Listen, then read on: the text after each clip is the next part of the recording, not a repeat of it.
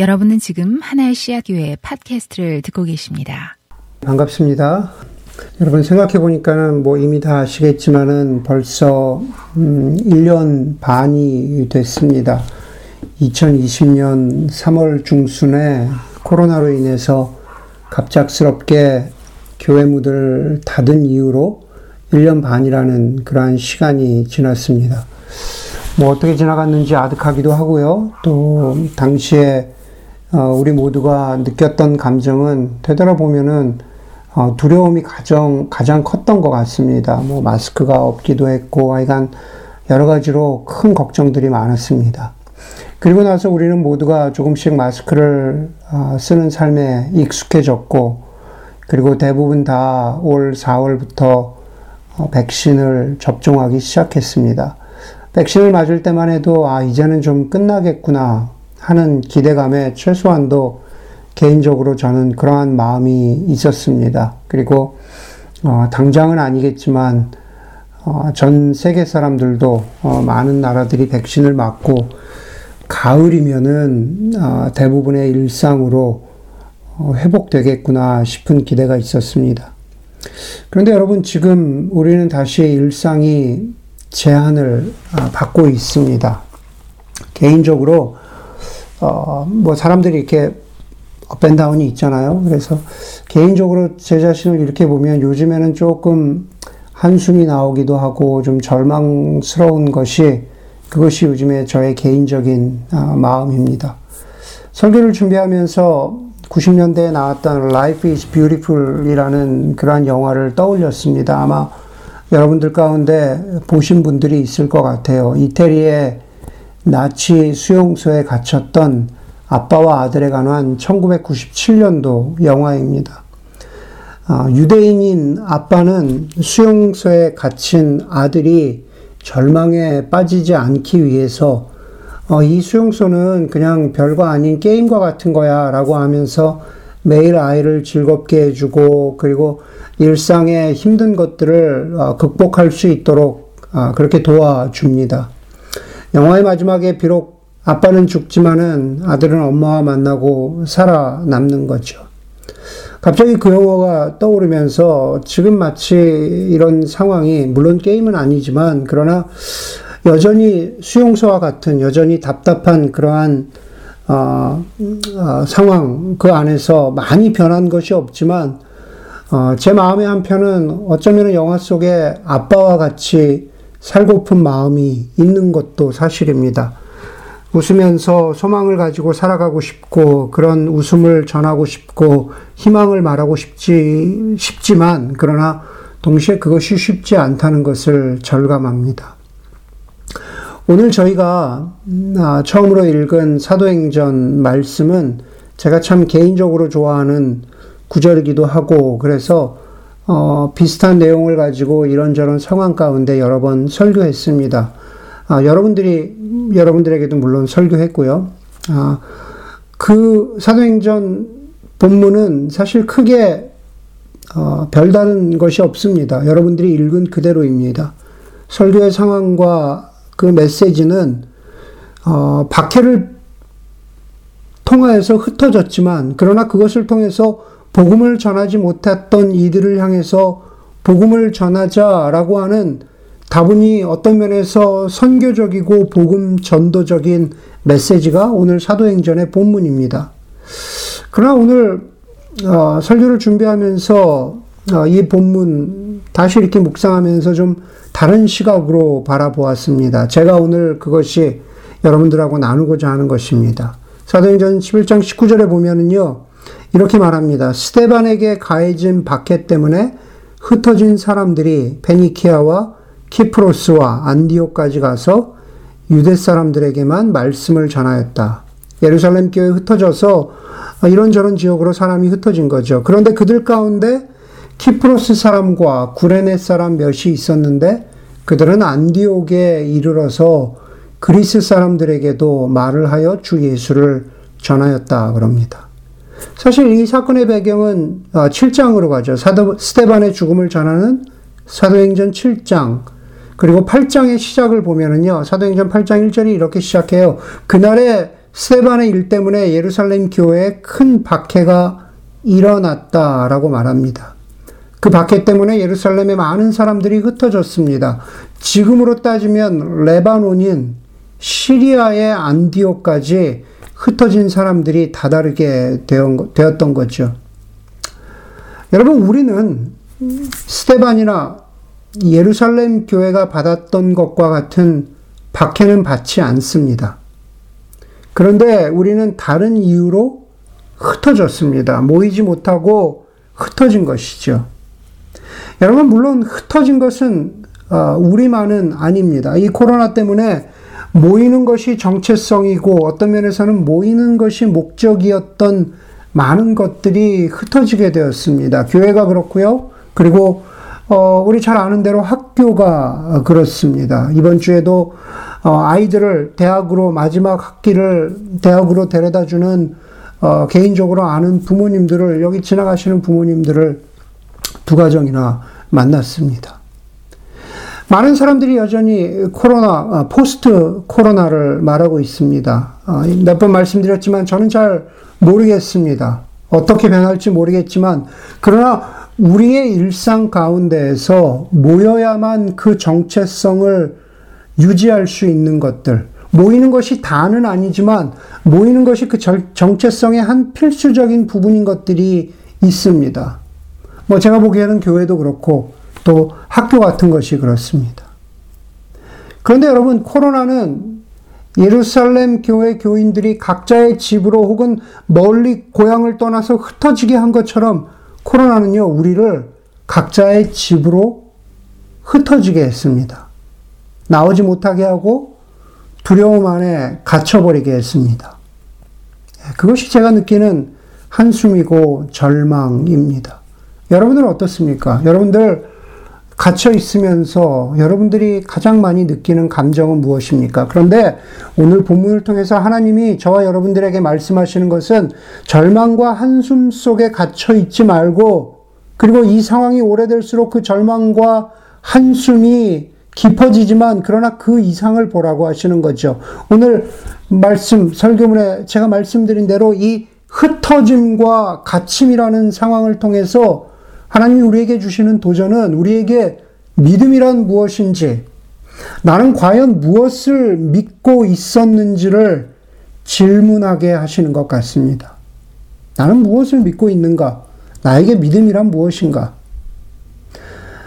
영화, 미국에서 유명했던 영화 람보라고 있죠. 람보의 그 원작 소설을 썼던 데이빗 모렐이라고 하는 미국의 꽤 잘 알려진 유명한 작가가 있다고 합니다. 그분은 작가이기도 하면서 라이팅에 대해서 창작에 대해서 가르치는 교수이기도 한데 그분이 소설가가 되고 싶어 하는 자신의 클래스에 들어온 학생들에게 누구처럼 되고 싶냐고 너희들은 소설가가 되면 어떤 어떤 사람이 롤 모델이냐고 물어봤더니만 많은 학생들이 어 저는 어, 그 스티븐 킹처럼 되고 싶어요. 라고 이렇게 대답했다고 합니다.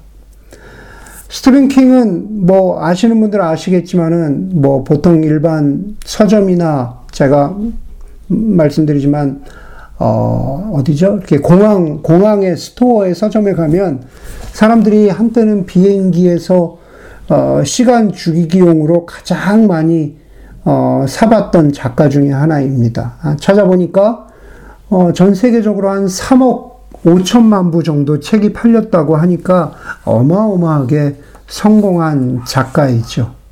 다들, 학생들이 다들 자기는 스티븐 킹과 같은 그러한 작가가 되고 싶다.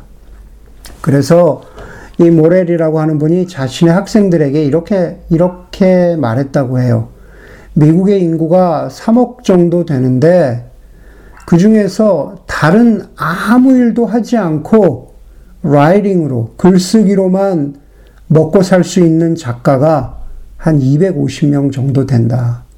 아, 다른 job을 갖지 않고 먹고 살, 그냥 글쓰기로만, 책 팔아서 먹고 살 수 있는 작가가 250명 정도 된다. 데이빗 모렐이라고 하는 교수의 그, 그 말에 학생들은 과연 글 쓰는 사람으로 살아간다는 것이 어떤 삶인가에 대해서 다시 진지하게 고민했노라고 그 작가가 말합니다.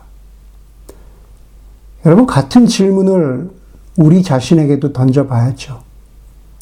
이런 갇힘받은 상황 속에서 우리는 왜 굳이 그리스도인으로 살아가려고 하는 것일까? 여러분, 우리는 왜 이 상황 속에서 굳이 우리의 정체성을 그리스도인이라고 말하면서 그리스도인으로 살아가려고 하는 겁니까? 작년에 코비드가 터지고 나서 2주 정도가 지나서 온라인 기도회를 시작을 했습니다. 제 기록에, 저의 기록에 쭉 있는데요. 예, 그리고 그 초창기에 함께 읽었던 어, 말씀들을 다시 한번 찾아보았습니다. 그때 나누었던 말씀 중에 하나가 미가서 1장입니다. 구약의 미가 선지자가 말한 아, 예언과 선포입니다. 미가서 1장에 보면 이렇게 말해요. 주님께서 그 거처에서 나오시어 땅의 높은 곳을 짓밟으시니 묻산이 모든 산이 그 발밑에서 녹고 평지가 갈라진다. 내가 슬퍼하며 통곡하고 맨발로 벌거벗고 다니며 여우처럼 구슬피 울며 타조처럼 목 놓아 울 것이니 이것은 사마리아의 상처가 고칠 수 없는 병이 되고 그 불치병이 유다에까지 전염되고 기어이 예루살렘에까지 내 백성의 성문에까지 이르렀기 때문이다. 여러분, 우리는 먼 얘기인 줄 알았습니다. 사스나 메르스 때처럼 금방 잠잠해질 줄 알았는데 갑작스럽게 죽음을 맞닥뜨리는 사람, 사랑하는 사람의 임종을 함께하지 못하는 슬픈 이야기들이 어, 정말 유대까지 전염되고 고칠 수 없는 병이 되고 예루살렘 성문에까지 내 백성의 성문에까지 우리의 집 앞에까지 다다르게 되고 우리 모두는 문을 걸어 잠궜습니다. 그것이 바로 우리가 느꼈던 불안함과 두려움이었습니다. 그리고 계속 미가서를 보니까는 2장의 처음 말씀이 더 눈길을 끌었습니다. 악한 국리나 하는 사람들, 잠자리에 누워서도 음모를 꾸미는 자들은 망한다. 탐나는 밭을 빼앗고 탐나는 집을 제 것으로 만든다. 그렇죠? 악한 궁리하는 사람, 음모를 꾸미는 사람, 욕심을 부리는 사람. 여러분, 불안은, 두려움은 인간을 비이성적으로 만듭니다. 인간, 일단은 내 앞가림을 하는 것이 우선이라는 생각을 하게 합니다. 아니, 그 생각을요, 과도하게 합니다. 내가 먼저 살아야지.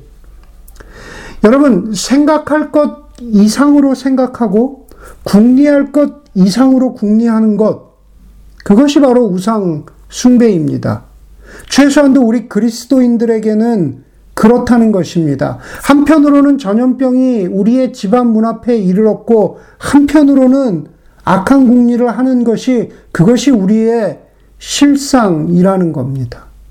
여러분 작년에 보셨잖아요. 가상화폐의 열풍이 광풍처럼 몰아닥쳤습니다.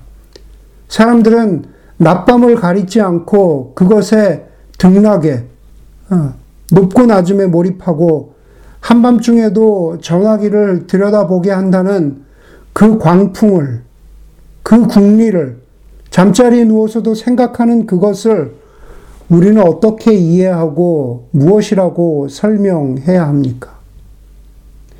여러분, 광풍이라는 것은 말 그대로 미친 바람입니다.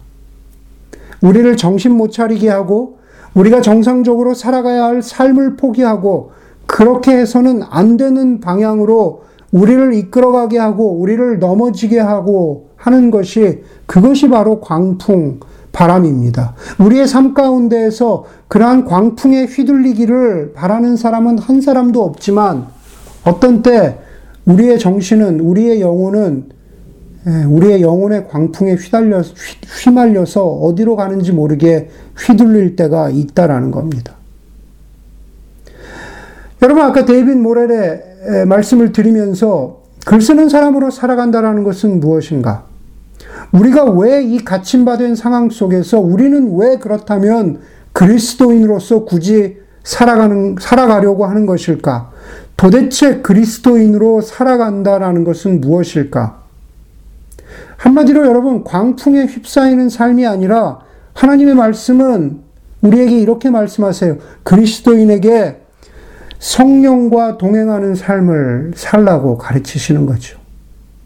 최소한도 저와 여러분들이, 여러분들이 나는 믿음을 가지고 있노라고, 나에게 믿음이 조금이, 조금이라도 남아있다라고 여긴다면, 그것이 돌아가야 할 지점은 내가 과연 성령과 동행하는 삶을 살고 있는가? 라는 것을 우리 자신에게 질문해야 합니다. 여러분, 성경에서 성령은요, 바람이고 호흡이라고 계속해서 가르칩니다. 그렇죠. 바람이고 호흡이 성령을 가리키는 이미지입니다. 광풍과는 비교가 안 되는 소망과 평안의 바람입니다. 여러분, 그 성령의 바람을 타고 와서 우리에게 들려지는 메시지는 무엇입니까? 오늘 설교의 제목 같기, 제목하고 어, 일치되기도 하지만 마태복음 14장에 보면은요, 배를 타고 갈릴리 호수를 건너던 제자들에게 광풍이 불어닥칩니다. 어부였던 제자들도 어떻게 하지 못할 만큼의 미친 바람이 불어닥쳐요. 배는 흔들리고 그리고 곧 뒤집힐 것 같습니다. 그런데 어부였던 제자들도 두려워할 정도면은 정말로 미친 바람인데 그때 그때 마태복음 14장에 보면 어떤 말씀이 있습니까? 예수께서 무리를 걸어오십니다. 그리고 두려워하고 겁에 질린 제자들에게 이렇게 말씀하시죠. 안심하여라. 나다. 두려워하지 말아라. 안심하여라. 나다. 두려워하지 말아라. 예수님은 인간으로 보이셨던 분이 아니라 인간이셨습니다. 성육신 하신 분입니다. 그리고 성경에서 예수님을 표현하는 방식은 임마누엘입니다. 임마누엘의 하나님. 여러분, 임마누엘은 우리와 함께 하신다라는 뜻입니다. 우리와 함께 하신다. 예수님은 두려워하는 제자들에게 나다. 내가 너희와 함께 있다. 내가 너희와 함께 하신다 라고 말씀하십니다. 예수님이 함께 하시는데 그것은 두려움이 아니라 안심해라. 왜냐하면 나와 함께 있으니 괜찮다 라는 메시지입니다. 그리고 곧이어 바람과 바다가 잔잔해졌습니다. 제자들에게 마찬가지로 예수님은 우리에게도 임마누엘의 예수님이십니다. 그러니 여러분 두려워하지 않기를 바랍니다. 아니 저에게 특별히 절망과 힘든 가운데 있는 저에게도 그리고 여러분에게도 하는 메시지입니다. 안심하기를 바랍니다. 세상의 광풍 속에서 우리를 향해 오는 성령의 바람과 그 성령의 메시지를 느끼면서 하나님 내가 주 안에서 안심하기를 원합니다. 성경 전체를 통해서 하나님이 우리에게 주시는 하나의 메시지가 있다면 그것은 바로 나다. 안심하지 마라. 그것이 바로 십자가의 메시지입니다. 베드로전서 3장 15절에 보면은 여러분의 마음속에 그리스도를 주님으로 모시고 거룩하게 대하십시오. 여러분이 가진 희망을 설명하여 주기를 바라는 사람들에게 언제나 대답할 수 있게 준비해 두십시오. 라는 말씀이 있습니다. 여러분, 흔히 복음 전도와 변증에 관하여 설명할 때 인용하는 구절입니다. 그러나 여러분, 오늘은 여러분이 가진, 우리가 가진 희망을 설명하여 주기를 바라는 사람이 있다면, 근데 그 사람이 타인이 아닙니다. 그 사람이 바로 우리 자신입니다. 저와 여러분은 우리 스스로에게 내가 가진 희망에 대해서, 내가 믿는 믿음에 대해서, 내가 그리스도인 되었다면은 그 그리스도인 되었다는 그, 그, 어, 그, 그 소망이 어디에서부터 비롯되는지 우리에게 질문하고 답을 찾아야 합니다. 토니 크리츠라고 하는 기독교인, 기독교인이자 작가는 복음의 메시지는요, 그 초콜릿 케이크가 아니라 석양을 나누는 것이라고 했습니다. 선셋이요. 여러분 너무나 맛있는 초콜릿 케이크를 갖게 되었습니다. 한 입 맛을 보니까는 너무 환상적인 맛이어서 내가 사랑하는 사람들, 내가 좋아하는 사람들에게 꼭 그 맛을 쉐어하고 나눠주고 싶어 합니다. 이렇게 기가 막힌 초콜릿 케이크 있어 라고 하면서 우리가 함께 모여서 초콜릿 케이크를 먹습니다. 그 초콜릿 케이크를 먹는 그 순간만큼은 너무 행복하고 즐거워서 입에서 웃음이 끊이질 않습니다. 그러나 여러분 더 이상 초콜릿 케이크 없다면 어떻게 해야 될까? 그것을 대신할 무언가를 또 다른 케이크를 찾아서 나서야 할까? 여러분, 나다. 예수님이 나다. 두려워하지 말고 안심하여라. 라는 메시지는 초콜릿 케이크라기보다는 석양, 선셋입니다.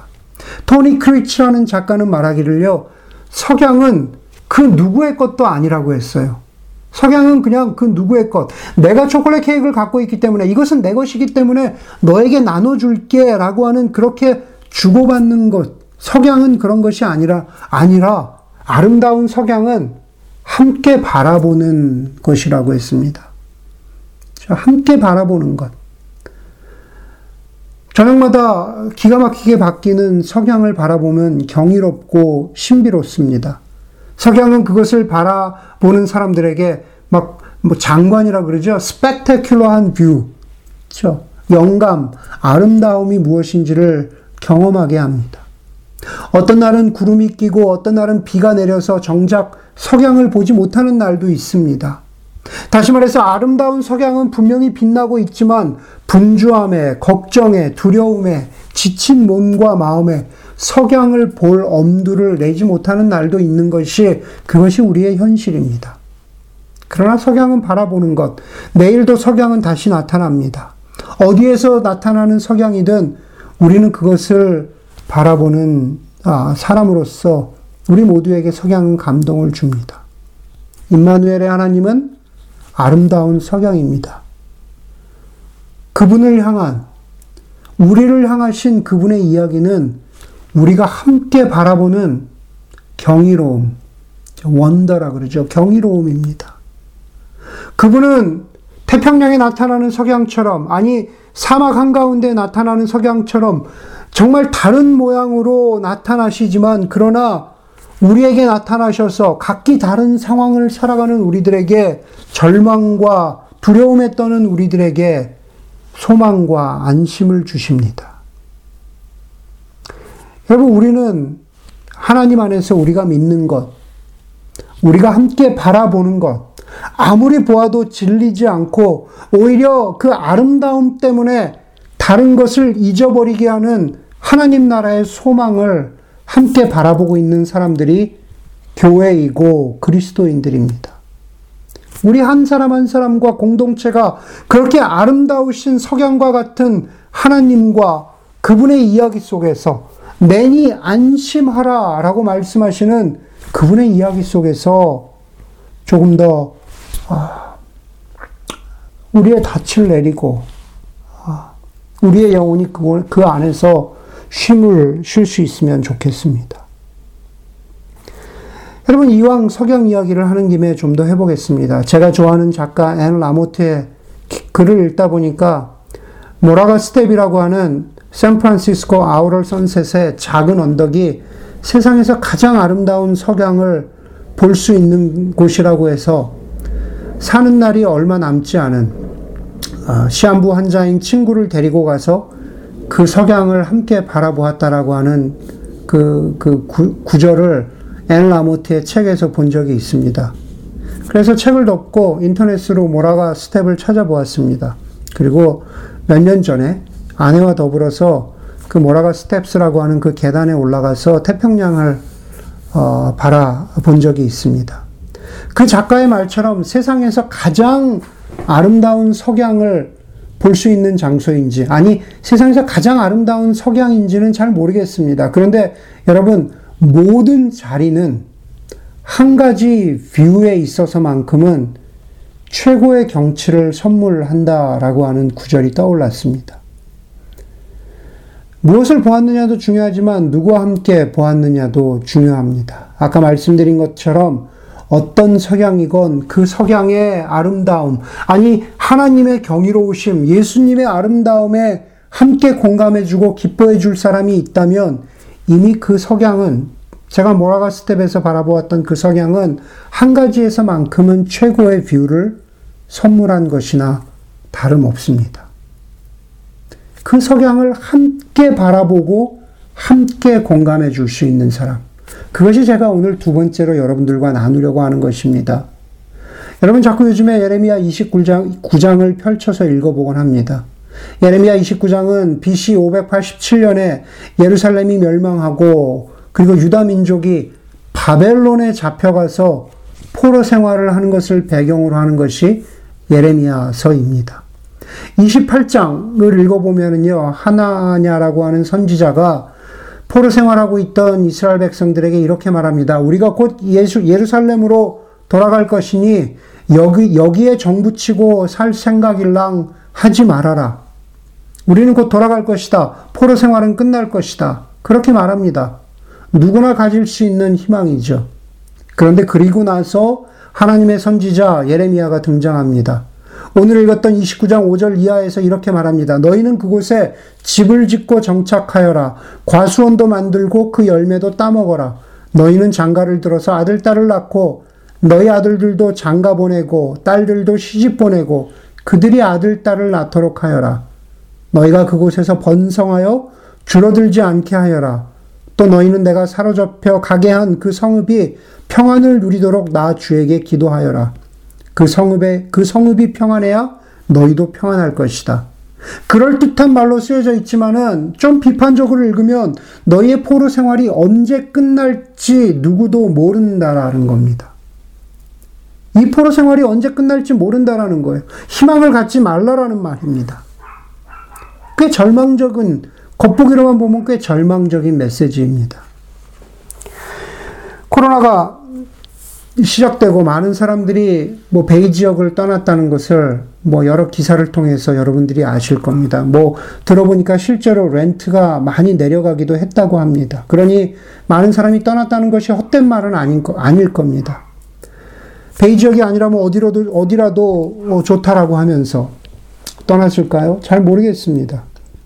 오늘 말씀에 비추어 보자면 이 베이 지역이 바벨론이라면은 과연 어디가 예루살렘일까? 예. 어떤 형제는 저한테 목사님 아이다호는 어떨까요? 그렇게 얘기하더라고요. 아이다호 잘 모르겠는데.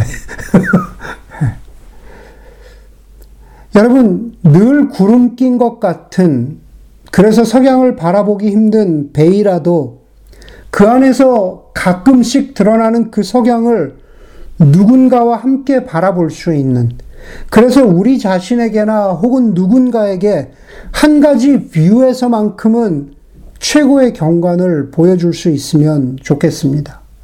여러분 무슨 말입니까? 정말 물신주의와 기술 만능주의와 수많은 상대주의적인 세계관과 가치관과 믿음이 뒤섞여 있어서 아무것도 보이지 않는 흐린 날씨 같은 바로 이곳에서 예수 그리스도가 우리에게 주시는 평안, 예수 그리스도가 우리에게 주시는 복음의 소망, 예수 그리스도가 우리에게 주시는 확신의 경관을 함께 나눌 수 있는 저와 여러분들이 되기를 소망합니다. 그것이 교회에게, 우리에게, 교회에게, 우리에게 주신 사명입니다. 어디가 되었던 함께 서서 함께 석양을 바라보는 것, 함께 하나님을 바라보는 것, 흐린 날이 있어도 그것을 뚫고 그 뒤에 계신 하나님을 바라보는 것, 그게 바로 교회의, 교회의 소명이라는 거죠. 유진 피러스는 이 예레미야 29장을 이렇게 말씀하셨습니다. 거짓된 꿈은 정직한 삶을 방해한다. 너희가 곧 포로 생활이 끝나고 너희가 곧 코로나가 끝나고 일상으로 돌아갈 것이다 라고 하는 아무도 모르는 그 거짓된 꿈은 정직한 삶을 방해할지도 모릅니다. 우리 보고 이곳을 떠나라고 말할지도 모릅니다. 계속해서 유진 피러스는 백성들은 조만간 고향으로 돌아갈 것이라고 생각하기 때문에 바벨론에서 충실하게 열심히 일한다는 것은 아무런 의미가 없다. 그런데 예레미야 선지자는 이 바벨론에서 충실하게 열심히 우리의 삶을 살아가라고 말합니다. 광풍에 휘둘려서 살아가는 삶이 아니라 우리가 살아가는 곳을 사랑하고 우리가 지금 함께 하는 사람들을 사랑하지 못한다면 예루살렘 아니라 그 어느 곳에 가서도 뿌리를 내리지 못하고 그 누구도 사랑할 수 없기 때문에 그렇습니다.